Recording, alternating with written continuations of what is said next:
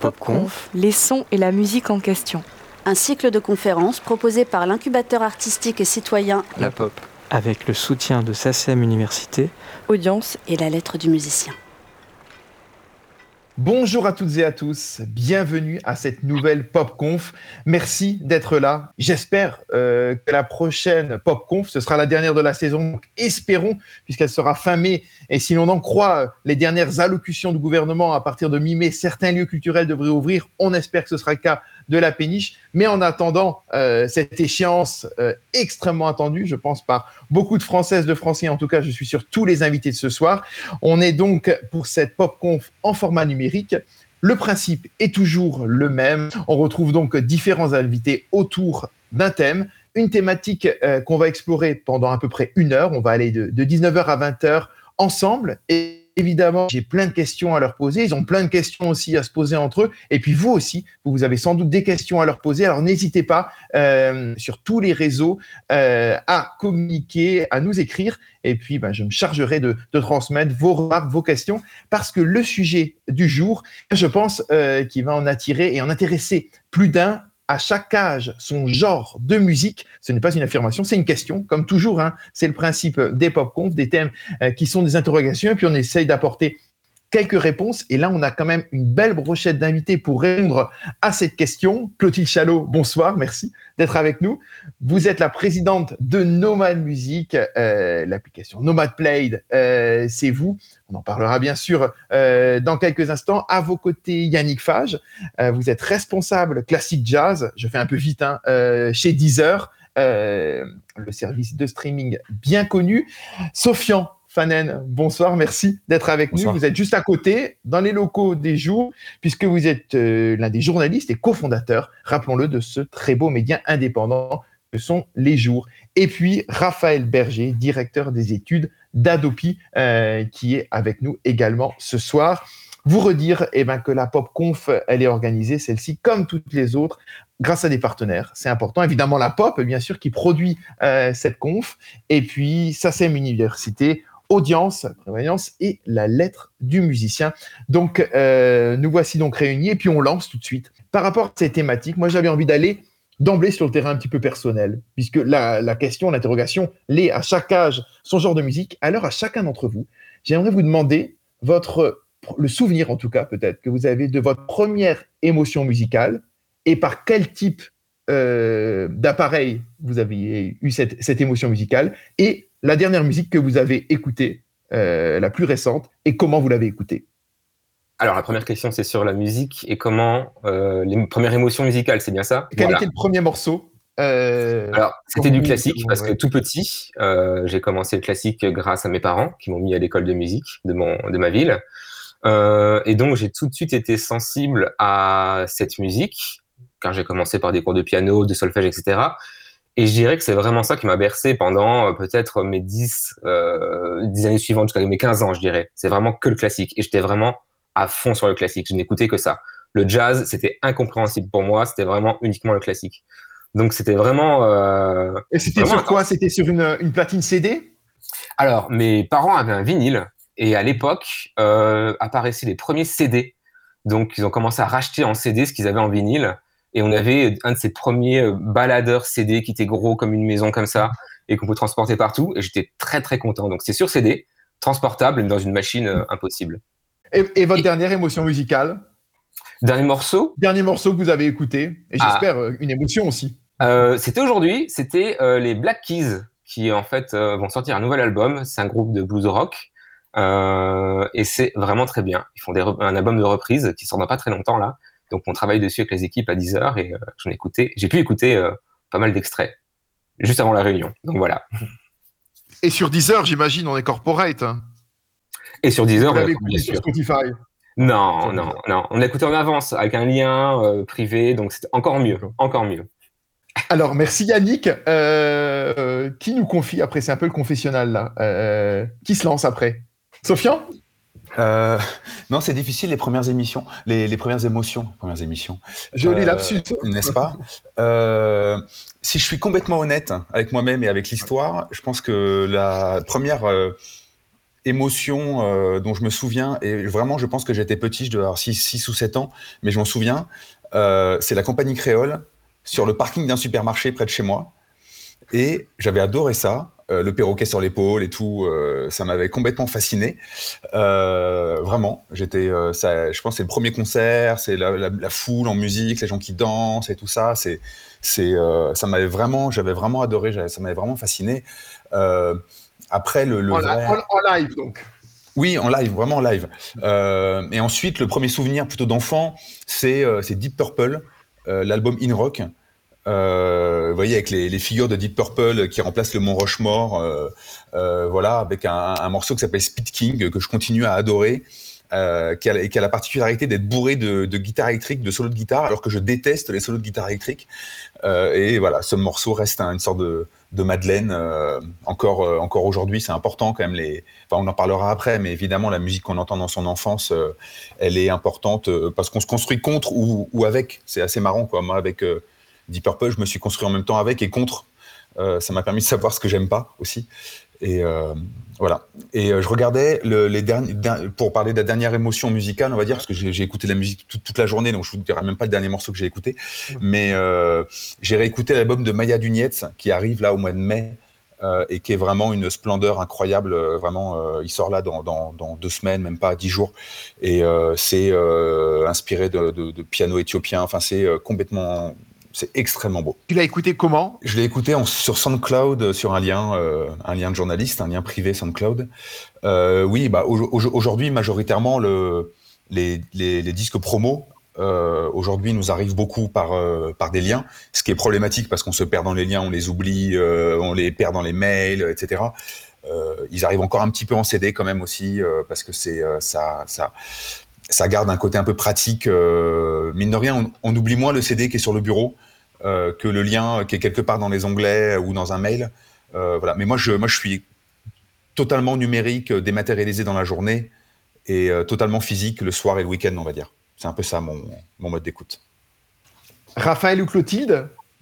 C'est c'est marrant ce que tu cette question Antoine parce que je me la suis posée régulièrement par rapport à mon travail et en fait c'est assez clair que euh, en fait, quand j'étais petite à la maison, on avait les vinyles, les CD traditionnellement. Enfin, je veux dire, je suis née dans les années 80 et, euh, et en fait, euh, à Noël, j'ai eu un peu ton débrouille-toi avec ta musique avec mon lecteur cassette. Donc en fait, là, j'écoutais pas la musique de mes parents, à savoir qu'avec ma mère, j'écoutais plutôt Michael Jackson, Madonna, elle était très euh, très rock, musique actuelle, on va dire ça comme ça. Et mon père euh, prenait un peu la, la platine le week-end euh, avec du jazz et de la musique classique. Et en fait, bah moi, j'écoutais un peu des trucs de jeunes des années 80, donc je vais pas les citer parce que pas forcément mon moment de gloire, mais en tous les cas, c'était vraiment mon, c'était ma musique à moi. Donc c'est, euh, c'est peut-être ce que va nous raconter euh, aussi euh, Yannick avec Deezer, c'est que chacun écoute un peu sa musique. Et en fait, mon père, ayant remarqué ça, a dû dire c'est quand même dommage parce que parce que bon, il y a quand même d'autres choses à écouter. Et il m'a offert une cassette, ce qui est quand même un format un peu pas, pas, pas des meilleurs formats, une cassette de musique classique. Et en fait, ma rencontre avec la musique classique, ça a été forcément du coup avec mon père, mais, mais surtout avec cette cassette en fait, qui est venue rentrer dans mon univers. C'est ça, c'est venu pénétrer mon univers. C'était décalé, mais je je, je l'ai écouté, je l'ai écouté. C'est une cassette assez euh, best-of de Mozart, donc euh, la marche turque, la totale, mais ça a vraiment très très bien marché. Ça a été vraiment le moment euh, perso avec la musique classique. Sinon, ma, ma, première émotion musicale, c'est la bamba. Euh, donc c'est euh, voilà, pour répondre à la question complètement, de façon complètement honnête. Et, puis, la dernière émotion musicale, c'est la bamba aussi ou pas euh, non, mais presque en fait. en fait, là, il a fait super beau. Là, moi, je suis en, Normandie. Il y avait un rayon de solaire. Il, a fait chaud et j'ai eu un moment de grâce. Et j'ai mis. J'adore la chaconne de Phaéton de l'acte 2. Et, et, voilà. Donc ça, c'est des moments de grâce comme ça qui, qui, marchent toujours bien dans la journée. Il y en a plusieurs par heure, je pense. Raphaël Eh bien, écoutez, c'est très étonnant parce que j'ai noté que j'allais dire aussi la bamba. Euh, vraiment, parce que c'est le premier disque que j'ai acheté en 33 tours à l'époque, et la Bamba, c'était la reprise par Los Bobos, hein, le, quand il y a eu le film qui est sorti, je crois, en 84 ou 85. Euh, ça a été, euh, j'ai adoré le, enfin j'ai pas vu le film, mais écouté, on écoutait la musique toujours, tout le temps, donc j'ai acheté le, je crois que c'était avec mes, mon argent de poche, mon premier 33 tours que j'ai acheté, et genre quelques mois après, mais mon, père m'a offert à Noël genre euh, deux doubles albums, toujours en vinyle, parce que j'avais déjà une petite platine 33 tours dans ma chambre, avec le premier volume des, de la compile de Chuck Berry de euh, Golden Decades. Et ça, ça m'a marqué où on voyait un jukebox, enfin une radio rose euh, sur le double album que j'ai toujours, que j'écoute toujours. Depuis, j'ai même acheté le volume 2 il y a quelques temps d'occasion sur, sur Amazon en physique, toujours en 33 tours. Et, donc, ça m'a marqué dans le dans l'entrée dans le rock and roll et je pense qu'à un moment donné ça c'était ce qui est déjà un peu vieux pour ma génération n'est-ce pas?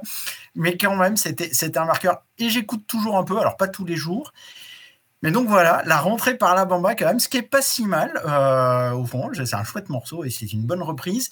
Et, pour la dernière émotion, c'est pas nécessairement le dernier morceau que j'ai écouté, puisque le dernier disque que j'ai écouté, j'ai fait choisir mes enfants et j'ai écouté de un vieux Queen toujours en 33 tours parce que je suis assez physique. Euh, je crois que c'était, si je me trompe pas, l'album The Work de euh, voilà que j'ai acheté en 33 il y a pas très longtemps, mais ça n'a pas été la dernière émotion. La dernière vraie émotion, et je voulais la partager à ma femme pendant quelques jours où j'étais pas là, je lui ai laissé le CD de, de Vivaldi du Stabat Mater. Euh, qui est un morceau, enfin une composition extraordinaire. Et, et quand j'y repense, je me dis tiens, ça c'est un, j'ai choisi, je me suis dit qu'est-ce que j'ai envie de lui partager comme, comme disque? Elle n'a pas eu le temps de l'écouter finalement. Ça, c'était en CD. Et, je crois que c'est peut-être une des dernières émotions. J'ai l'impression qu'on parle tous un peu de musique classique dans nos dernières, dans, dans les émotions. Alors peut-être que ça c'est un effet d'âge parce qu'on est en train de vieillir, que nos, oreilles ont, mal, même si on peut continuer à écouter Deep Purple. In Rocks aussi, qui est un disque que j'aime bien, que j'ai aussi. je pense que ça fait plus vieux de dire qu'on écoute Deep, Purple que de la musique classique. Alors avant de lancer les hostilités complètement, euh, en tout cas, j'avais envie de commencer voilà, par ces petits témoignages de, chacune et chacun d'entre vous pour voir euh, et passer un peu du micro au macro et qu'est-ce que déjà ces petites histoires elles disent. Et j'imagine que tous celles et ceux qui écoutent, eh ben, ils ont aussi des, expériences à raconter, peut-être aussi qu'ils adorent la bamba ou, euh, la chacune de, de Phaéton et, ainsi de suite. Euh, Yannick, j'ai envie de me tourner vers vous parce que eh ben, vous travaillez pour Deezer. Deezer, euh, c'est peut-être, euh, on dirait peut-être le plus petit des géants du, streaming, mais néanmoins euh, évidemment très présent, surtout sur certains marchés, et notamment en France. Euh, vous avez fait des études euh, par rapport à ceux, à celles et ceux qui, euh, qui, qui, vous suivent. Est-ce que justement un peu les trajectoires qu'on a entendues là à travers les, témoignages qu'on vient de recueillir, ça illustre un petit peu ce que vous savez des, internautes et de leur consommation de ceux qui sont sur la plateforme de, streaming chez Deezer? Alors c'est vrai qu'en fait, ça fait cinq ans maintenant que je suis à Deezer, donc j'ai pu voir un peu des évolutions et des mouvements, on va dire, dans les différents euh, comment les différentes tranches d'âge euh, par rapport au genre. Il est vrai que euh, tout ce qui est musique rap est vraiment écouté en majorité par des, un public qui a moins de 18 ans, qui est très très très connecté, qui est très fan des applications, qui vont vraiment écouter la musique en digital et qui vont découvrir leur artiste préféré le vendredi soir à minuit 01 parce que c'est là où sort l'album et ils sont là, ils sont en ligne et ils veulent leur album maintenant en ligne. Euh, donc voilà, il y a eux qui sont très très actifs. Et c'est vrai que cette image qu'on a de plus on se dirige vers, on va dire, tout ce qui est classique et jazz, c'est on va vers un public qu'on peut dire plus mature. Et euh, cette tendance, moi, je l'ai vue au tout début quand je suis arrivé. Elle était très ancrée et c'était vraiment euh, très marqué. C'est-à-dire qu'on parle vraiment d'une audience de plus de 55 ans pour le, pour le classique, qui était assez majoritaire. Et après, je l'ai comparé, je m'en souviens au tout début, à une autre audience que je connaissais un peu, qui est celle, par exemple, des radios, comme France Musique, où là, je me rappelle que la moyenne d'âge était encore plus âgée, qui était vraiment, je crois, de 65 ans, la moyenne d'âge pour France Musique, je crois à peu près. Et donc, je me suis dit, bah, c'est déjà un peu plus jeune. Et euh, en travaillant vraiment euh, un peu le comment le catalogue classique, en faisant tout ce qu'on appelle justement les playlists et en créant des points d'entrée, l'idée était vraiment de ramener une, audience plus jeune. Alors quand on dit plus jeune, c'est quoi? C'est les 35 ans, 35-40, euh, vers la musique classique, parce qu'il y a un intérêt, parce qu'ils passent beaucoup de temps à vouloir, enfin, découvrir de la musique, à écouter de la nouvelle musique, sans forcément savoir par où, par quoi, comment. Et donc, on a commencé par, par ce, par ce biais-là, donc d'adresser de la musique à cette audience plus jeune. Ça marche, c'est très très lent, comme j'ai un peu expliqué auparavant, mais c'est très très lent, ça avance très doucement. On est sur des progressions de 5, 6, 7% année après année. Mais c'est une conversion, je crois, qui se fait vers le numérique, tout doucement, mais sûrement. On va, on va, on va y arriver. C'est aussi une question d'expérience, j'imagine, car pour tout un public qui a connu le physique, c'est très compliqué de venir sur une, application euh, euh, digitale. Moi, j'en ai fait l'expérience aussi, c'est-à-dire que a encore, on y pense, rien qu'il y a dix ans, ça n'existait presque pas. Tout ça, c'était euh, embryonnaire, ça n'existait presque pas. Et je me souviens qu'en tant que fan de musique classique et jazz, j'étais très déçu par ce qui était proposé à l'époque car c'était vraiment un peu, c'était brouillon, quoi. C'était vraiment très brouillon et on sentait que personne derrière s'occupait un peu de ces genres-là. Donc c'est aussi une question d'expérience. Donc euh, voilà. Non, vous avez sorti un mot très important, euh, Yannick, à l'instant, le mot de playlist. Euh, et là, j'ai envie de me tourner vers Sofian, vers vous, Sofian Fanen, parce que je ne l'ai pas dit en intro et pourtant c'est très important, parce que si vous êtes là, c'est évidemment parce que vous êtes journaliste musical au jour, mais aussi parce que vous avez écrit un super bouquin euh, qui s'appelle Boulevard du Stream, euh, dans lequel vous êtes penché sur évidemment euh, toutes ces, mutations de, on va dire, de, l'industrie de l'enregistrement, de l'industrie phonographique. la playlist, c'est un peu alors le, cheval de Troie des services de streaming, notamment pour faire passer certaines musiques dites vieillottes, ringardes et et libre de droit pour pas avoir à payer trop cher En fait, la playlist, c'est clairement une, demande euh, des, auditeurs. Euh, on a toujours l'impression que c'est euh, les plateformes qui veulent absolument nous faire manger de la musique parce que parce qu'elles sont les marionnettes des majors. je caricature, mais c'est plus compliqué que ça. C'est-à-dire que quand les quand les plateformes sont arrivées, Deezer, Spotify sont arrivés à peu près en même temps. Hein, c'est les premières au niveau mondial elles, étaient une sorte de, gigantesque hangar où on laissait les internautes choisir sur les étagères ce qu'ils voulaient écouter. Et en fait, très rapidement, les plateformes se sont aperçues qu'en fait, euh, les gens étaient perdus, complètement perdus, parce que euh, l'extrême majorité des gens, en fait, ils savent pas quoi écouter. Ils savent pas, et du coup, ils écoutent les Beatles. En, plus, il n'y avait pas les Beatles à l'époque. Euh, voilà, voilà, ils écoutent ce qu'ils connaissent déjà. Du coup, euh, les plateformes ont commencé à faire des playlists en disant on va euh, dresser des, voilà, des chemins, c'est un peu des chemins de randonnée au milieu de, euh, des sorties déjà. Puis petit à petit, c'est arrivé dans un second temps à travers l'histoire de la musique, parce que les plateformes de streaming sont avant tout des, des boulimiques de, nouveautés. C'est, leur, créneau, c'est la nouveauté avant toute chose, et encore aujourd'hui très clairement. Et petit à petit, euh, quand les plateformes s'équipent en personnel, euh, Yannick en est l'exemple, le, euh, mais aussi quand les publics un peu plus âgés demandeurs d'autres choses, on va dire, arrivent, etc., avec d'autres habitudes peut-être, etc. Et on a on, a petit à petit créé une sorte d'écosystème de playlist où on peut euh, découvrir des, périodes un peu différentes, euh, etc. Alors je laisse vraiment les playlists de, hits, d'actualité de côté qui sont effectivement sous une forte pression euh, des, labels. mais les, principales playlists de musique classique de Deezer ou de, Spotify sont sous forte, pression à leur niveau des labels, des, labels de musique classique. Hein. ça vaut dans tous les secteurs. et en dessous, on a un vaste monde qui permet de découvrir. Et franchement, c'est pas mal fait, hein, euh, objectivement. Euh, c'est quand même un, bon boulot, c'est une bonne porte d'entrée euh, qui permet de découvrir la musique parce que ensuite, quand on sait quoi écouter, on n'a plus besoin des playlists en fait. On n'est plus le public des playlists globalement et les plateformes vous laissent voguer sur votre petit bateau librement. Mais voilà, c'est vraiment un c'est une façon de de, prendre par la main un petit peu. Parce que sinon, en fait, euh, on reste pas abonné. Parce qu'on est perdu dans la musique, on sait plus quoi écouter. Et en fait, on revient à ses CD euh, dans la voiture. Euh, on les connaît par cœur, on écoute Deep Purple, quoi. Clotilde, quand, on entend évidemment ce, constat d'un public relativement plus âgé, la musique classique où on y va avec évidemment un, un âge peut-être plus avancé, et l'idée justement que vous avez eue de marier le numérique euh, à travers euh, certains vraiment de la dématérialisation, que ce soit des enregistrements dématérialisés, aussi l'application euh, Nomad Play et la musique classique. C'était quoi? C'était un peu un pari, un pari sur l'avenir en, se disant il y a eu un peu un retard de la musique classique vers le, vers le numérique, mais les, ça va capter d'autres générations et puis peut-être les jeunes générations vont, vont s'y mettre plus rapidement le constat, il a été assez, euh, assez basique. C'est-à-dire que moi, en fait, avant, mon, expérience actuelle donc de, chef d'entreprise dans le digital et dans la musique classique, j'étais côté spectacle vivant. Donc en fait, j'étais administratrice d'un ensemble de, musique ancienne à l'époque, ma dernière expérience. Avant, j'ai travaillé dans les maisons d'opéra. Et en fait, l'idée, c'était toujours, de, dans toutes les maisons dans lesquelles j'ai pu passer, de toujours, toujours euh, décloisonner le genre de la musique classique. De se dire, il faut que tout le monde en écoute. Euh, comment fait-on? Rajeunir, diversifier. Rajeunir, diversifier. Donc, Bon, alors, euh, on peut même demander quel est l'intérêt de rajeunir. Enfin, je veux dire, on cherche toujours un public. bon, pourquoi pas Et le fait est que plus ça avançait, plus j'avançais en âge et en expérience, plus j'avais l'impression que c'était plutôt le, je suis désolée, mais le, milieu de la musique classique qui se cloisonnait. Et de fait, si on ferme tout, personne ne rentre dans la maison. Et euh, tout ça par des codes. Donc euh, la communication en général, euh, la communication sur les visuels. Par exemple, généralement, en concert de musique classique, on va voir un violon, euh, peut-être euh, une tête de mort euh, avec un une nature morte en fait. Et ça donne pas envie déjà. Enfin, je veux dire, moi j'ai 15 ans, je vois ça, je fais ah ouais, peut-être je vais aller au concert de métal, mais la tête de mort sur la musique classique, c'est un peu lourd quoi. D'un coup, je suis pas sûre. Donc il y a plein de petites choses comme ça à changer, je pense. Enfin, c'était à mon sens une des pistes déjà un peu facile.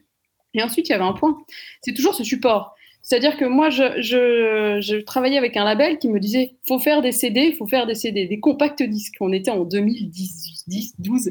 Et moi, je faisais des ateliers avec des enfants, je leur apportais le CD à la fin, ils me regardaient à l'air de dire mais qu'est-ce que tu veux que je fasse de ce truc? Donc ça, le CD, ça a été bien cloisonnant déjà. Ça veut dire qu'il y a toute une génération qui, était déjà, qui n'avait jamais vu de CD. il y a, des, vidéos assez marrantes en ce moment où on, donne à des enfants des cassettes et on leur dit qu'est-ce que c'est à ton avis? Ils savent pas. Mais il y il y a vraiment, voilà, bon je pense qu'on a compris, le CD, c'est déjà passé depuis longtemps euh, et, le répertoire de la musique classique l'a tenu, le tient encore pour des raisons euh, beaucoup très financières, en fait, finalement, euh, sans vraiment se pencher sur le digital. Donc là, déjà, il y a un sujet. Si on n'est pas sur le digital, comment veut-on que les gens l'écoutent? Et en fait, l'idée avec Nomad Play, c'est d'avoir tous les enregistrements à terme comme, comme un Deezer, en fait, ou une autre marque de streaming, et, l'expérience dans Nomad Play n'est pas l'écoute, n'est pas le play, euh, l'écoute même de la musique, mais vraiment le jouer avec.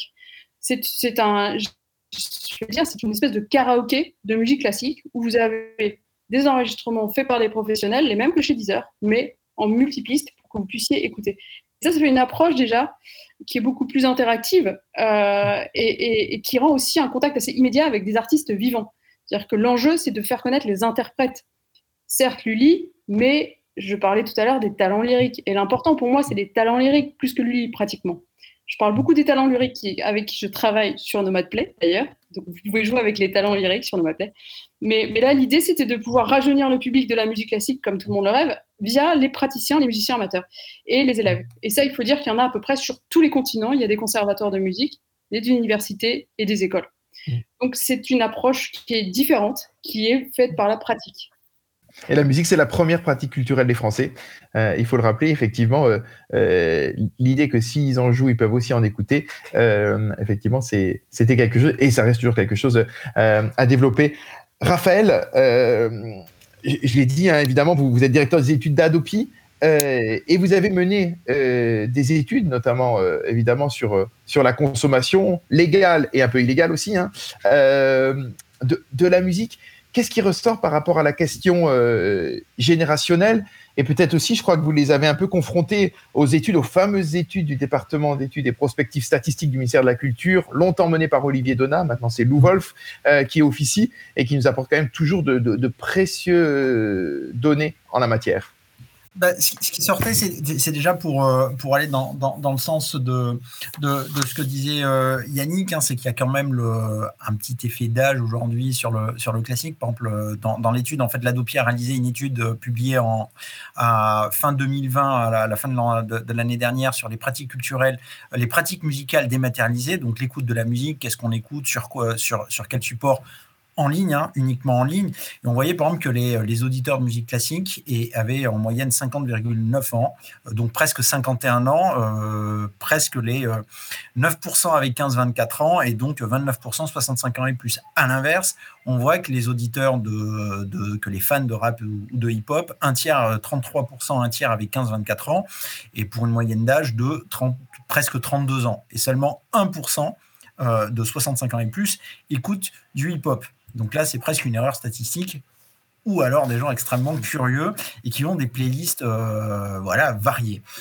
c'est un peu ça Là, je vous mets un peu les grandes lignes, je pourrais vous sortir enfin un peu tous les, tous les chiffres, mais on voit effectivement que les jeunes, il y a quand même un effet euh, euh, musique urbaine, rap, hip-hop, mais je pense que vous vous n'allez pas me contredire, enfin, on, le voit tous, avec quand même un effet plus vieillissant sur euh, le classique ou le jazz, même si, et, je salue vos efforts pour, rajeunir petit à petit cette, audience, parce que moi, une question que je me posais, en préparant euh, cette table ronde, c'est effectivement, est-ce que le fait d'écouter du classique, est-ce que c'est un effet générationnel? Parce que ce sont des gens qui ont aujourd'hui 60 ans, on en aussi écouté quand ils sont jeunes Et la réponse est un peu oui ils ont un peu plus écouté parce que même, je pense, à, quand ils étaient à l'école, euh, il y, a, y, y, a, 40 ans, on va dire, euh, dans les cours de musique, on leur a fait écouter de la musique classique. Et aujourd'hui, dans les cours de, de musique à l'école, on fait pas que de la flûte à bec, on fait aussi des choses un peu plus rigolo. On peut aussi remixer des morceaux sur Internet et faire des mashups et, des, et, du sample et des trucs un peu plus, un peu plus sympas. Et, et donc, ne font, on n'écoute pas que de la musique classique aussi quand on est à l'école, mais on en écoute, heureusement, on écoute de tout, c'est plus varié. Euh, est-ce que c'est un effet d'âge? Parce qu'en vieillissant, ben, on a aussi envie d'écouter des choses un peu plus apaisantes. Et j'ai l'impression que nous tous, là maintenant, bah, euh, on, a, presque 20 ans, on a juste un peu plus de 20 ans. Et on en écoute aussi euh, parce que ça, pour, euh, pour, pour changer. Donc c'était une, une, question voilà, d'effet d'âge de, de, génération. Et ça, on, peut voir un, effet, euh, là si je prends les, études en effet euh, du DEP, du ministère de la Culture menées par, euh, par Olivier Donat et ensuite Lou Wolf, hein, comme vous l'avez précisé, on voit par exemple que pour les concerts de musique classique, c'est un bon indicateur, il n'y a pas d'effet générationnel sur les goûts musicaux, mais sur la pratique de, d'assister à des concerts de musique classique, on voit quand même un petit effet générationnel négatif, c'est-à-dire que aujourd'hui, les, les jeunes les, par les 15-20, euh, c'était même les 15-28 ans, les gens qui sont nés entre 85 et 2004, 95 et 2004, seulement 2% en 2018 sont allés à un concert de musique classique. Alors que euh, au même âge, mais il y a une trentaine d'années, ils étaient 8%. Donc il y a, par exemple, sur la musique classique, si on prend euh, cet exemple qui est le plus discriminant, on va dire, hein, le, plus marquant, on a l'impression qu'il y a peut-être un petit effet générationnel négatif, c'est que plus ça va, moins les jeunes vont euh, voir des musiques, des, concerts de musique classique. Mais c'est qu'il y a aussi un effet d'offre euh, extrêmement fort. Il y a de plus en plus de, euh, il y a, une, diversité de, de, musique très forte. Mais mais c'est voilà, c'est il y a un peu deux, deux, directions. Il y a peut-être un effet d'âge, peut-être un effet de génération. J'essaie de, de, coller pour essayer de répondre un peu à cette à cette question. Si on prend l'angle du classique, on pourrait le prendre aussi sur le rock and roll, je dirais, ou sur le rock, sur les, euh, même sur le rock des années 60. Est-ce que c'est pas quelque chose qui va un peu vieillir un beau jour? Peut-être que tout le monde ne va plus écouter les Rolling Stones ou les Beatles, ou pas. Ou peut-être que ce seront des classiques qui rentreront dans la, culture euh, euh, populaire, comme à un moment donné, un beau jour, on lit tous Balzac au lycée. Et après, on est, à un moment donné, on est tous obligés de passer par là. Peut-être que tous, à un moment, on sera obligé de passer, même dans 30 ans, par euh, peut-être quelques morceaux des Beatles ou des Rolling Stones. C'est une question, on verra dans, dans 30 ans. En tout cas, ce qui est intéressant euh, dans ce que vous dites, c'est de poser la question par rapport aux, gens qui, arrivés à un certain âge, iraient euh, vers la musique classique. Il y a un sociologue, Stéphane Dorin, qui lui s'inquiétait dans une récente euh, étude en disant que le cycle de vie, c'est ainsi que ça s'appelle hein, chez les sociologues, pour la, musique classique, eh ben, il avait tendance à disparaître. C'est qu'effectivement, aujourd'hui, on voit de plus en plus des gens qui, arrivant à 50-60 ans, restent sur les goûts musicaux de leur jeunesse et ne passe pas forcément euh, vers cette habitude qui pouvait être un petit peu sociale et, qui pouvait s'expliquer. Et je pense que il y a aussi une donnée importante derrière l'âge, euh, c'est celle de la, situation sociale. Euh, et là, j'avais envie de sortir une étude assez importante sur les publics des festivals qui a eu lieu l'année dernière. et on est au moment où on est en train de débattre hein, de, de, de, ces festivals et, et voir ceux qui, qui, vont se tenir et, et, ceux qui se tiennent pas. Et, euh, et pour la musique classique, euh, il y a 68% qui sont issus de classes supérieures, les cadres, hein, 29% de classes moyennes, techniciens artisans, et 3%, 3% seulement des classes populaires agriculteurs, ouvriers. Donc c'est effectivement un, constat sans appel euh, qui est très différent suivant les genres de musique et on peut évidemment euh, s'interroger quand on voit que à l'été qui arrive, beaucoup de manifestations, de grandes manifestations de musique actuelle sont déjà annulées euh, et d'autres par contre avec des publics plus âgés vont se maintenir. donc qui est un choix qui s'est fait pour des raisons notamment sanitaires, mais qui peut quand même évidemment poser des questions par rapport à une jeunesse notamment qui a très très envie, je pense, de sortir et de retrouver certains lieux. Donc en tout cas, c'était important, je pense, de aussi faire le lien entre la question générationnelle et, euh, sociale à travers les études. Et ça, c'est une étude que je vous invite aussi à, découvrir, qui est une grande étude menée sur les festivals euh, dirigée par Emmanuel Négrier. Alors, euh, ce qui était intéressant aussi avant dans les propos, dans tes propos, Clotilde, c'était de montrer un petit peu ce retard finalement de l'industrie, du monde de l'enregistrement, de l'industrie phonographique.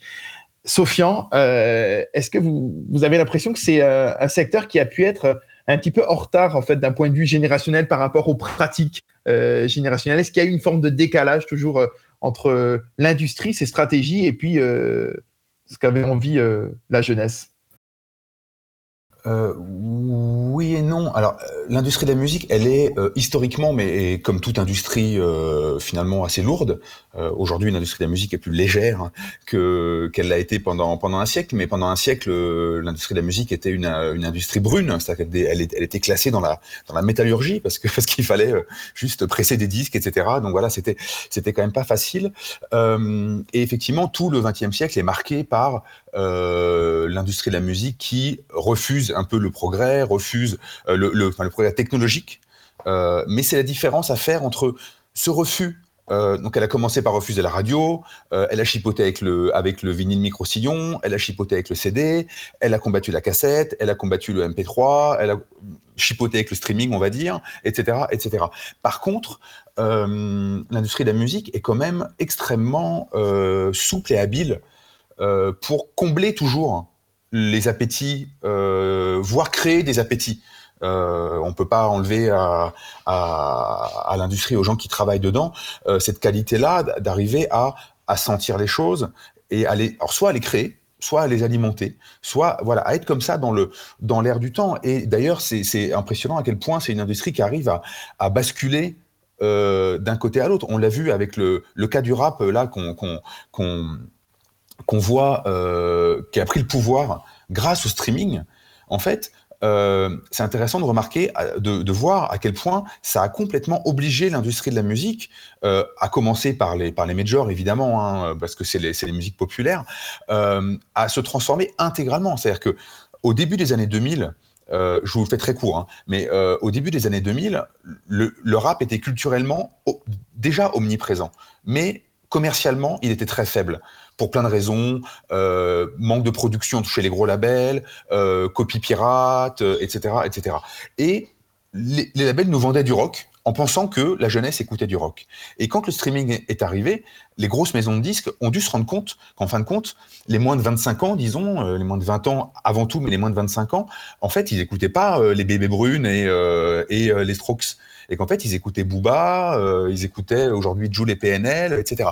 Et euh, ça a complètement mis les, majors sans dessus dessous. C'est-à-dire que pendant quelques années, on a complètement, elles se sont transformées en interne pour arrêter d'être dominées par une culture, euh, disons pop rock, variété, euh, variété Florent Pagny, pop rock, avec tous ces groupes de, de, pseudo rock à répétition qui, qui émergeaient, le retour du rock qui n'en finit pas, pour basculer intégralement vers le rap. Et aujourd'hui, vous allez chez Sony, chez Warner, chez Universal, c'est des majors qui sont, euh, euh, comment dire, dominés, qui sont emmenés par leur, par leur segment rap. Et d'ailleurs, les personnes qui gèrent le rap ont pris le pouvoir au sein de ces, de, de ces majors, alors que si vous, si vous alliez dans, dans ces mêmes majors en 2002, euh, les gens qui faisaient du rap, ils étaient dans un coin en jogging, on leur parlait pas.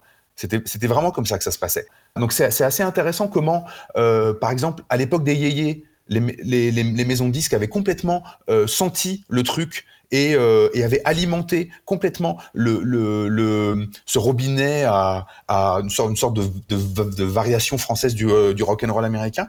Euh, mais comment, avec le rap, il y a eu une sorte de refus et ils ont été obligés par les, par les succès en streaming de complètement basculer et d'apprendre finalement à, à, faire de la musique pour les jeunes, euh, alors qu'ils avaient, elles avaient vraiment perdu la main sur ce coup-là, euh, ce qui n'a pas toujours été le cas, très franchement, pendant les années 2000, où elles ont quand même toujours euh, été à peu près à jour, même si des fois c'est à six mois près, une année près.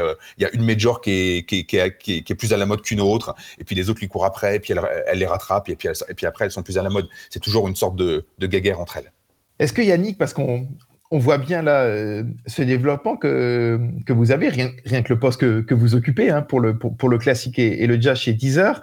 Euh, cette idée est notamment d'essayer de, de rajeunir aussi le, le, ceux qui écoutent le, le, classique et le jazz, mais est-ce qu'il y a aussi cette idée de capter de plus en plus des publics âgés qui vont de plus en plus maintenant chez les, plateformes de streaming. Est-ce qu'on voit euh, aussi par rapport à la, à la consommation que maintenant euh, euh, eh ben, les gens au bout d'un certain âge, et eh ben, eux aussi vont aller vers des, des, plateformes de streaming? Alors, on a quelques, quelques données. Je fais juste un tout petit mot, une toute petite aparté sur ce que disait Sofiane juste avant, sur les maisons de disques. Et c'est vrai que j'ai des collègues qui travaillent aussi en maison de disques et qui m'ont dit qu'en quelques années, mais tout a changé, mais de fond en comble.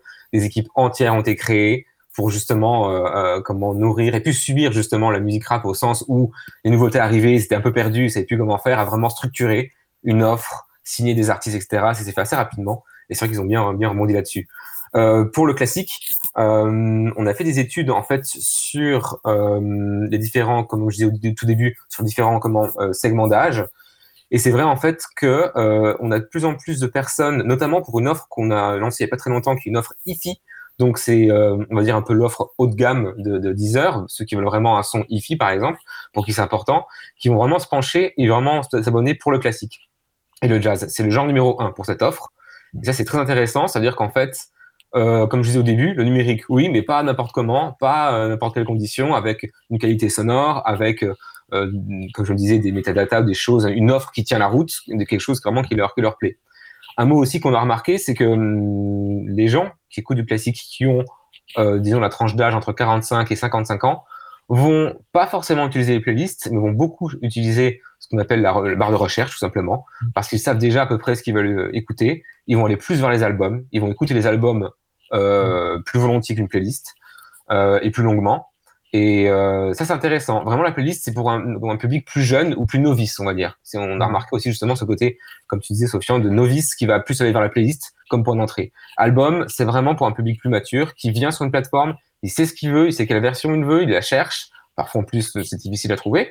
C'est une autre question. Mais euh, voilà, donc oui, il y a vraiment, euh, il y a vraiment euh, comment une, une utilisation différente selon les tranches d'âge de la plateforme pour le même genre de musique qui est, qui est la musique classique. Et alors derrière, mais c'est un peu une question annexe, mais elle est quand même essentielle et elle concerne le financement et l'économie et notamment la question du droit des artistes. Et je crois que Deezer, justement, vous êtes euh, assez proche de, du CNM, du Centre national de la musique, pour essayer de voir d'autres euh, modes de rétribution et notamment le fameux user-centric.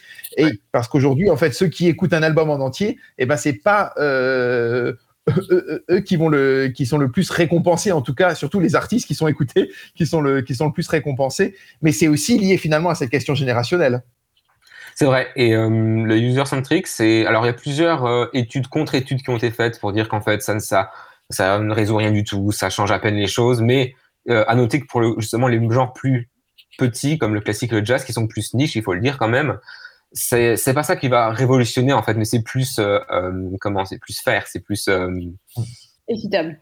C'est plus équitable, exactement.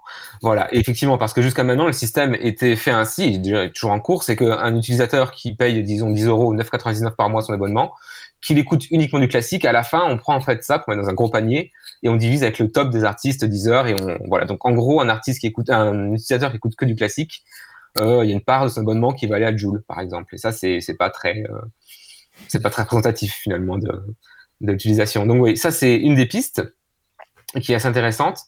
Et euh, il y a aussi une autre piste qu'on essaye d'étudier, de, pousser, qui enfin, c'est vraiment un autre niveau, c'est un niveau plus éditorial, c'est essayer d'atteindre une autre cible, une autre audience, des gens qui n'écoutent pas le classique ou qui ne connaissent pas ou qui n'ont pas été en contact. Et on fait des opérations notamment éditoriales avec des artistes assez jeunes comme Sofiane Pamar, qui est un pianiste, euh, en demandant par exemple à ce qu'il réinterprète une œuvre de Beethoven et on en fait un projet et on essaie de pousser sur un public beaucoup plus jeune, des euh, moins de 18 ans, 18-25 ans, c'est des tests qu'on fait. On essaye vraiment d'atteindre cette cible avec différents artistes pour non pas, on va pas non plus une nouvelle fois tout chambouler, mais au moins les mettre en contact une fois euh, avec la musique classique et essayer voilà cette, ce petit petit hameçon, ce petit quelque chose, et leur montrer qu'en fait voilà il y a, a d'autres d'autres musiques aussi qui existent. Clotilde, par rapport à cette question un petit peu générationnelle et comment mm-hmm. on, on, arrive un petit peu à, à, changer les choses. Est-ce que ça peut être intéressant de reprendre des codes euh, des musiques actuelles, voire même des musiques urbaines? On en parlait à l'instant. C'est vrai que ce sont elles euh, qui sont moteurs euh, au, sein de toute la jeune génération et, notamment sur les, sur les services de streaming.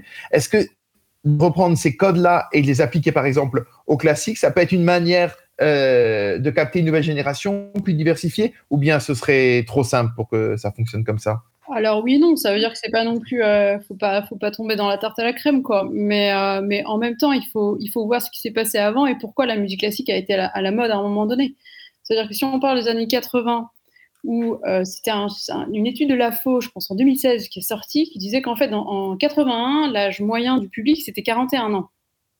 Je suis désolée, Mozart n'était pas non plus, enfin, on a beau dire, mais il n'était pas non plus très présent sur le plateau. Euh, c'était déjà de la musique euh, qui était passée. Mais il se trouve qu'à cette période, les jeunes, enfin les quarantenaires, se disent tiens, c'est la musique à la mode. Alors qu'actuellement, le quarantenaire ne va pas spontanément au concert de musique classique, mais va plutôt euh, écouter soit ce qu'il écoutait quand il était un peu plus jeune, soit du nouveau public.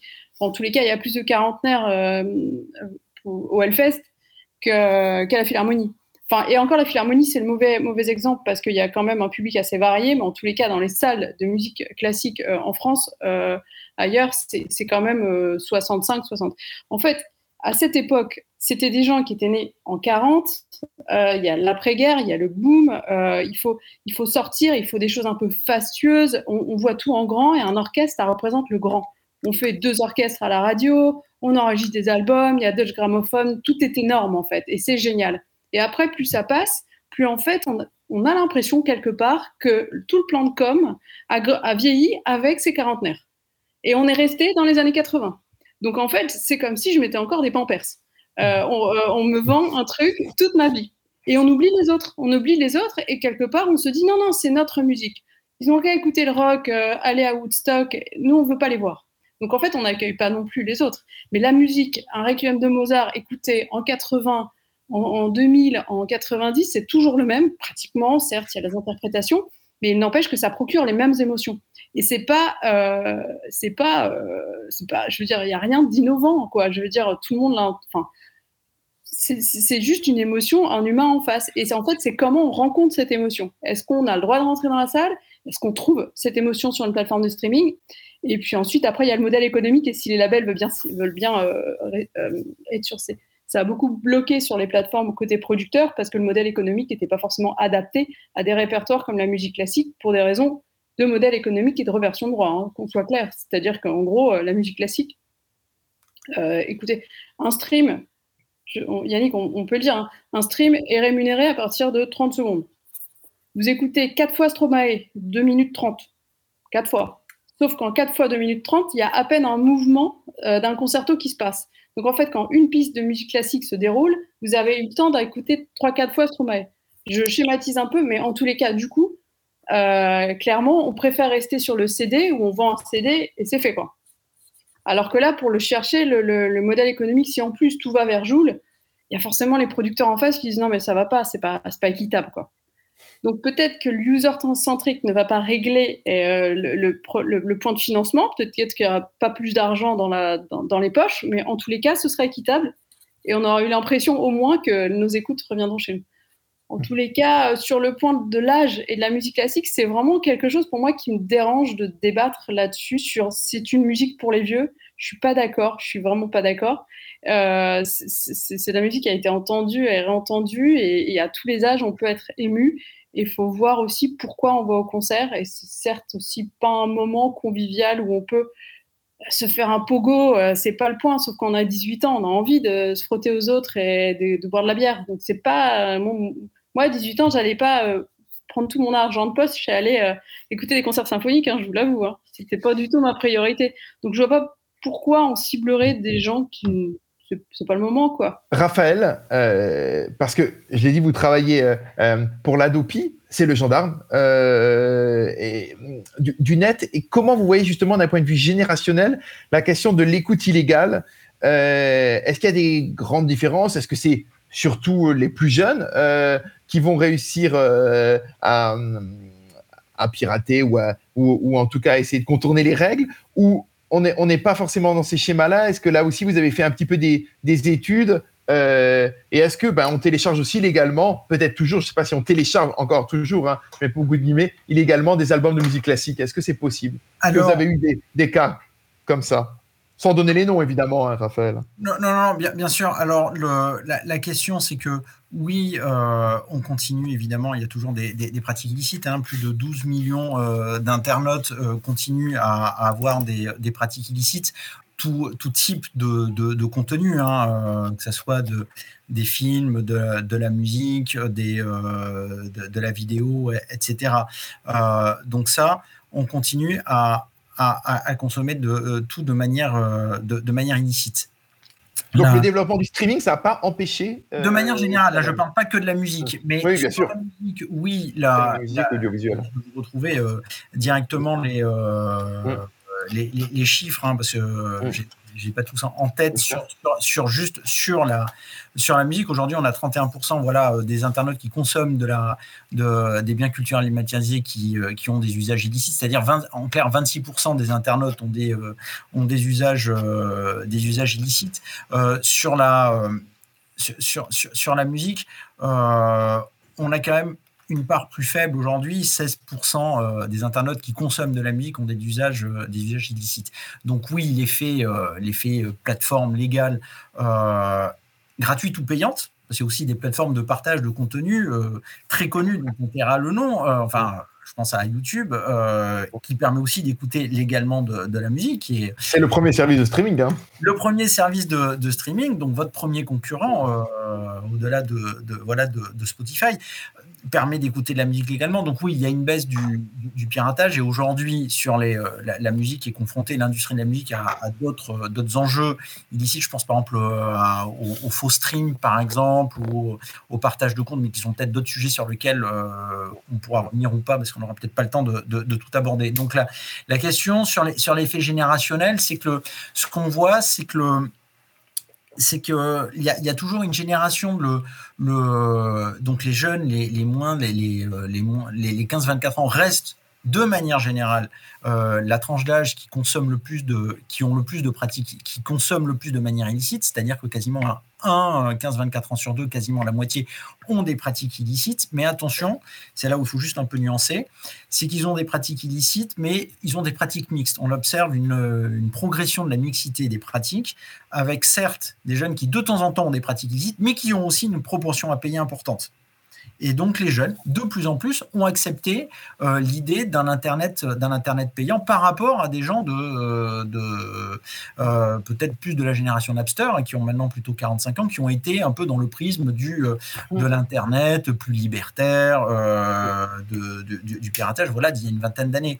Aujourd'hui, les 15-24 ans sont plus abonnés et à des plateformes ou à des services en ligne que l'ensemble de la population. C'est ça qu'il faut savoir. Euh, c'est ça qui est. Évidemment, ils s'abonnent à Deezer, ils vont s'abonner à Netflix, ils vont s'abonner à Spotify, à d'autres services, ou, euh, etc., à d'autres services qui soient de la, de la SVOD ou de la musique en ligne. Mais oui, et on est dans. Aujourd'hui, le, le, web, on va dire, c'est l'accès Internet, il est applicatif, il est sur smartphone, il est payant, parce que parce qu'évidemment c'est quand même bien mieux d'avoir 10 heures en format payant qu'en format gratuit parce que vous avez plus de choix, vous n'avez pas la publicité et, ça c'est accepté et euh, la logique de l'abonnement est vraiment euh, rentrée dans les mœurs vraiment pour ces 15-24 ans. Ce qui les empêche pas de temps en temps, mais ce sera plus sur des contenus audiovisuels, d'avoir des pratiques de des pratiques illicites en complément. Sur la musique, c'est un voilà, je pense que sur, sur la musique le le, passage à une offre, euh, à, des, pratiques légales, massivement légales, est fait depuis quelques années. Et les enjeux, voilà, sont plutôt des enjeux de, répartition de la valeur, des enjeux user-centric, euh, par exemple, ou, le modèle actuel. Faut-il changer de modèle de rémunération, euh, de modèle de, bah répartition de, la valeur parmi l'ensemble des, maillons de la, chaîne? Je pense que j'ai l'impression, enfin, je parle sous le, le contrôle des, autres invités, mais Je pense que les enjeux aujourd'hui seraient peut-être plus là que sur les, les, les, les, pures pratiques illicites. Il y a aussi la question, quand même, de, je finirai sur ça, peut-être du stream ripping, la question de, de transformer un stream, un flux pour le transformer en MP3 et le télécharger, qui, qui s'apparente quand même à des pratiques illicites, euh, qui restent, euh, qui, qui pas aujourd'hui le, enfin essentiel, je pense, dans le, dans, les problèmes que connaît le, secteur de la musique. On a vu notamment évidemment dans toute cette période de crise sanitaire euh, un développement euh, des plateformes numériques et une inquiétude, par exemple, euh, chez certains acteurs culturels. Je pense notamment au monde du cinéma, avec la question est-ce que les spectateurs vont retourner dans les salles du cinéma après avoir eu toute cette habitude euh, de la consommation des films sur les plateformes, euh, notamment pour une jeune génération. Et, euh, et, on voit les chiffres des plateformes qui, se, qui, qui évidemment Netflix, mais pas seulement, hein, Disney+, Amazon Prime Video, et même les plus petites, les plus confidentielles comme Cinetech ou Mubi euh, sont en plein essor. Est-ce qu'on pourrait euh, aussi avoir quelques inquiétudes pour la musique et, et, se dire que cette habitude des consommations numériques, elle pourrait un petit peu freiner le, le retour du live ou euh, vous ne le croyez pas du tout, Sofian je peux pas, je suis pas devin évidemment, mais euh, très clairement pendant le pendant le les confinements, parce que maintenant on sait même plus combien il y en a eu, euh, la musique s'est bien comportée euh, il y a eu euh, euh, au tout début, euh, vraiment le tout premier confinement, sur les premières semaines, une, une chute du volume d'écoute parce que on avait les enfants à la maison, parce que il y avait plus les transports qui sont quand même générateurs d'énormément d'écoute, etc. Puis petit à petit, il y a une autre écoute qui s'est installée et globalement, les gens qui font de l'argent avec la musique en streaming, c'est-à-dire qui, qui, produisent de la musique, et les, aussi bien artistes que maisons de disques, qui sont en phase avec le modèle économique dont on parlait auparavant, c'est-à-dire pas la musique classique, euh, on fait, on fait une belle année 2020. Il n'y a pas de, a pas de drame, etc. Euh, et euh, voilà. Après ça, la crise a, a, servi, comme dans tous les secteurs, d'accélérateur euh, sur des mutations qui étaient déjà en germe, notamment euh, la musique live euh, en ligne. voilà. Ce qui, ce qu'on peut dire aujourd'hui, euh, c'est que euh, moi je crois pas un seul instant que qu'un concert en ligne remplacera euh, euh le fait d'aller voir quelqu'un sur scène, euh, d'être dans la fosse, d'être avec ses potes, de, de sortir, de, de il fait chaud, on est en sueur, enfin ou alors on n'est pas forcément en sueur quand on va quand on va voir un, un concert de musique classique ou de voilà, mais cette émotion qui est charnelle ça, euh, on, est à des années-lumière de pouvoir l'avoir sur, sur, un, sur un écran, évidemment. Euh, Peut-être avec la réalité virtuelle plus tard, etc. Mais j'y crois pas à moyen terme. Euh, par contre, en fait, c'est une sorte de nouveau monde plutôt qui s'est qui s'est installé, une sorte d'offre différente de, de musique. par exemple, Nick Cave, tout seul au piano, dans une salle à Londres, très bien éclairée, très bien filmée, euh, c'était magnifique euh, à voir sur un écran, euh, mais c'était un, vrai projet audiovisuel. C'était pas un concert de Nick c'était un projet audiovisuel. Pareil, quand on voit, attendez, j'ai un, trou de mémoire, pendant le premier confinement, il y a un grand rappeur américain qui a fait un, qui a fait un événement sur Fortnite euh, c'était même plus un concert, c'était un événement. Euh, et bien, il y en a eu plusieurs après. Euh, et en fait, on est vraiment dans des événements. Alors, moi, je trouve que c'était un événement culturel important euh, de l'année 2020. Et on était vraiment dans une sorte de, de, proposition audiovisuelle différente. On était dans un jeu vidéo, on n'était pas du tout dans un effet concert, etc.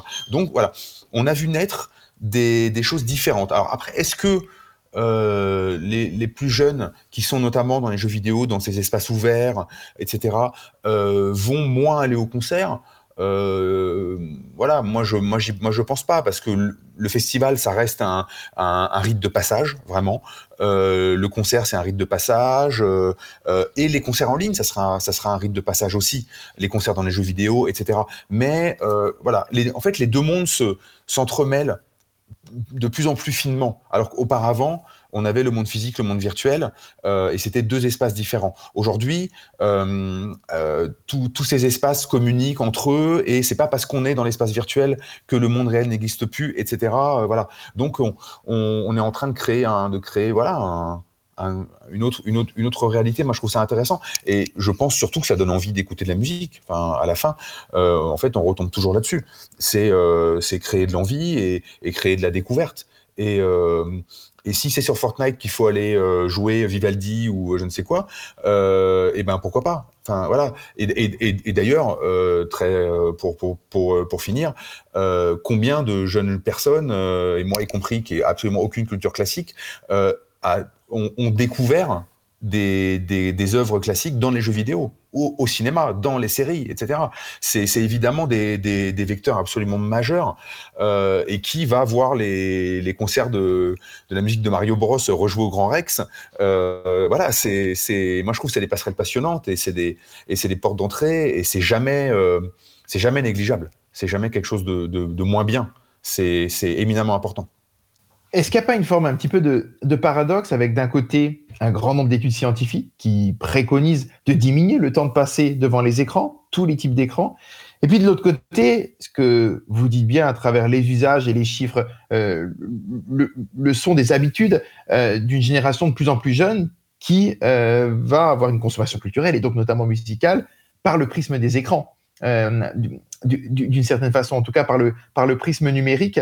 Euh, com co co comment vous voyez ça? Euh, Est-ce que ça veut dire que peut-être le physique peut encore avoir quelques, quelques beaux jours ou pas euh, devant lui? Est-ce que on a vu le retour des vinyles, maintenant même un peu de cassettes Est-ce que ces choses-là peuvent être aussi des premières étapes pour éviter trop de temps passé de, devant les écrans?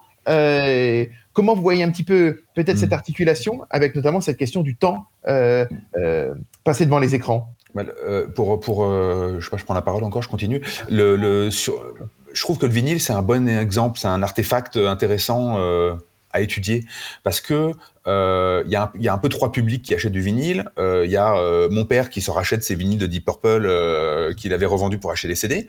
Il y a des gens comme moi qui sont des énormes consommateurs de musique tout court.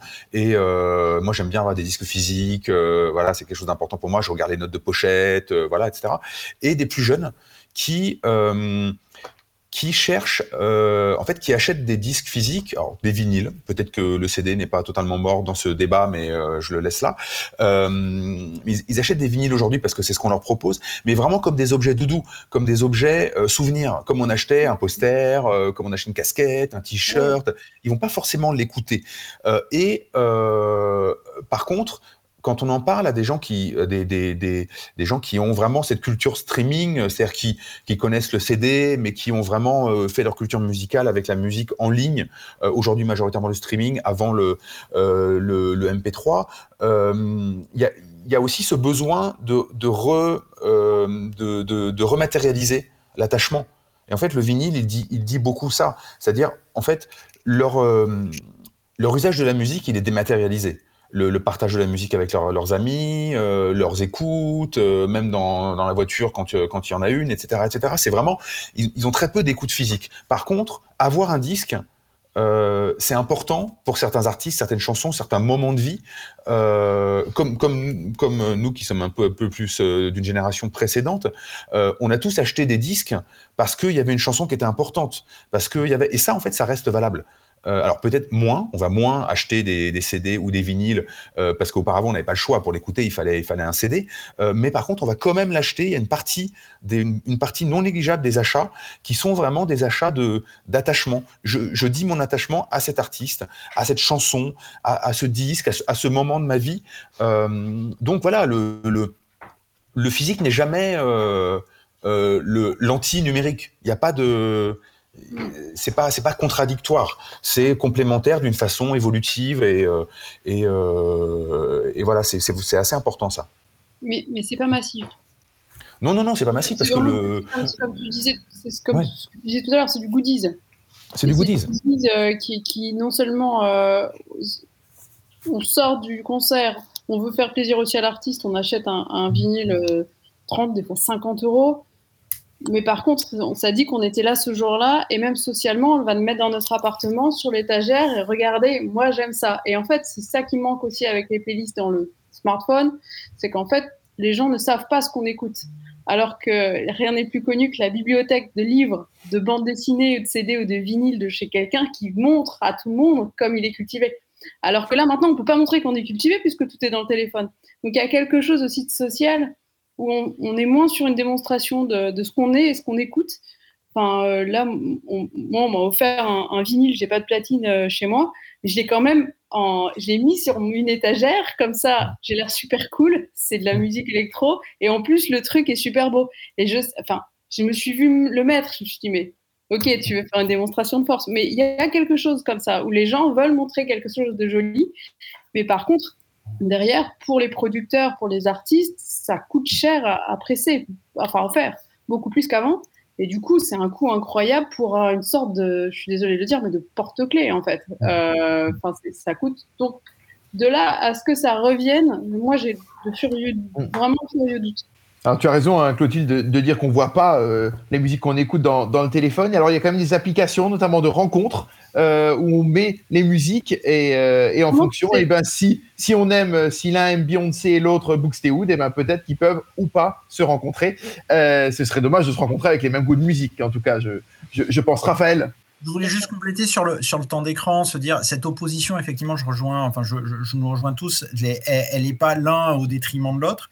Euh, le, le, cinéma n'a pas tué le théâtre, c'est un débat, et la télé non plus n'a pas tué le cinéma, etc. C'est un débat euh, vieux, comme le monde. C'est, ça a maintenant 130 ans, quoi, à peu près. Mais à la rigueur, ce qu'il faut voir, c'est que le temps d'écran peut continuer à augmenter sans manger du temps physique, parce qu'il faut voir surtout que le temps, le, le, multitasking, le multitâche plutôt, va continuer à progresser. Imaginons dans 10 ans, quand, on a des voitures autonomes, ben, par exemple, l'heure qui est pas euh, perdue par euh, beaucoup de gens euh, en voiture dans des embouteillages devient du temps d'écran disponible.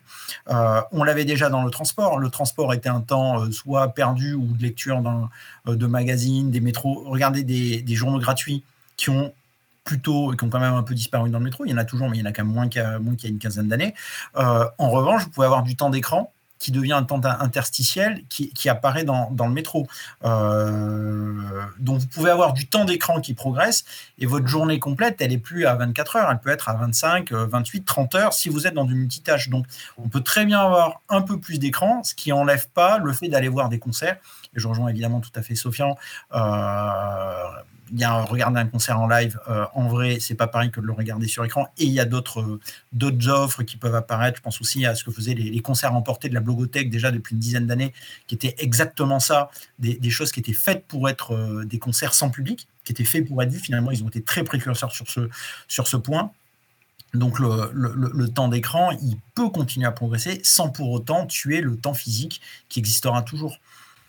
Et je pense que c'est un débat qui va être d'autant plus important pour vous qu'il y a ce grand projet de fusion hein, de l'Adopi avec le CSA. Et donc là, ce sont tous les écrans qui vont être euh, mêlés et qui vont avoir le même gendarme, si évidemment ce, projet de, fusion va, se concrétiser. On va en avoir la réponse euh, très prochainement. Alors, il est 20h05, on a dépassé de 5 minutes. C'est pas bien à la radio, euh, ce serait l'heure du journal d'information depuis 5 minutes. Mais voilà, on a, on a profité sur une, une plateforme justement pour, pour se permettre cette petite longueur euh, en plus, et on pourrait continuer évidemment à, débattre très longtemps de, ces questions de, de, rapport générationnel, mais aussi social, de consommation, euh, du numérique face au physique, bref, plein de sujets à travers euh, euh cette question. Merci en tout cas, évidemment, euh, à vous tous, hein, Clotilde Chalot, Yannick Fage, Sofiane Fanen, Raphaël Berger, d'avoir été avec nous, d'avoir abordé aussi bien d'un point de vue micro, hein, vos petits témoignages au début, très importants que, macro, pour essayer de comprendre les stratégies à la fois de ceux qui écoutent et de ceux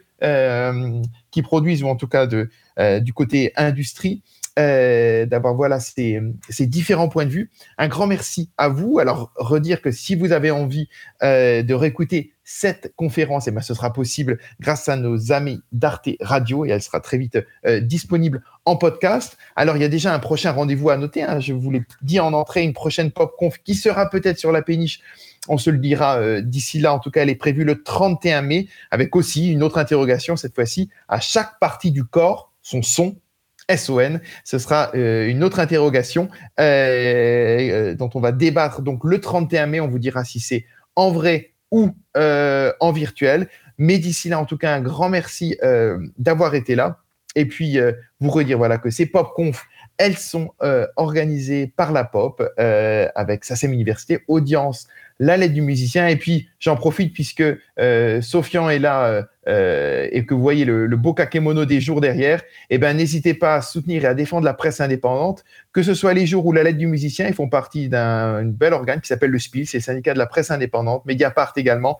Euh, et ben voilà, il n'y a pas de grand groupe derrière, il y a juste la presse indépendante. Et pour avoir des bonnes enquêtes, du bon reportage, eh ben, c'est comme pour tout, c'est comme pour la musique. Il ne faut pas d'écoute illicite, il ne faut pas de consommation illicite, il faut payer pour de la bonne presse. Donc, euh, n'hésitez pas euh, à aller, soit en papier, soit numérique. Tout est possible. C'est exactement la même chose pour la presse que pour la musique. Euh, en tout cas, un grand merci à toutes et à tous. Et puis, on se retrouve très vite, on espère, en vrai, sur la péniche, à Marais, au canal de Lourdes. À bientôt. Merci. Popconf, les sons et la musique en question. Un cycle de conférences proposé par l'incubateur artistique et citoyen La Pop. Avec le soutien de SACEM Université. Audience et la lettre du musicien.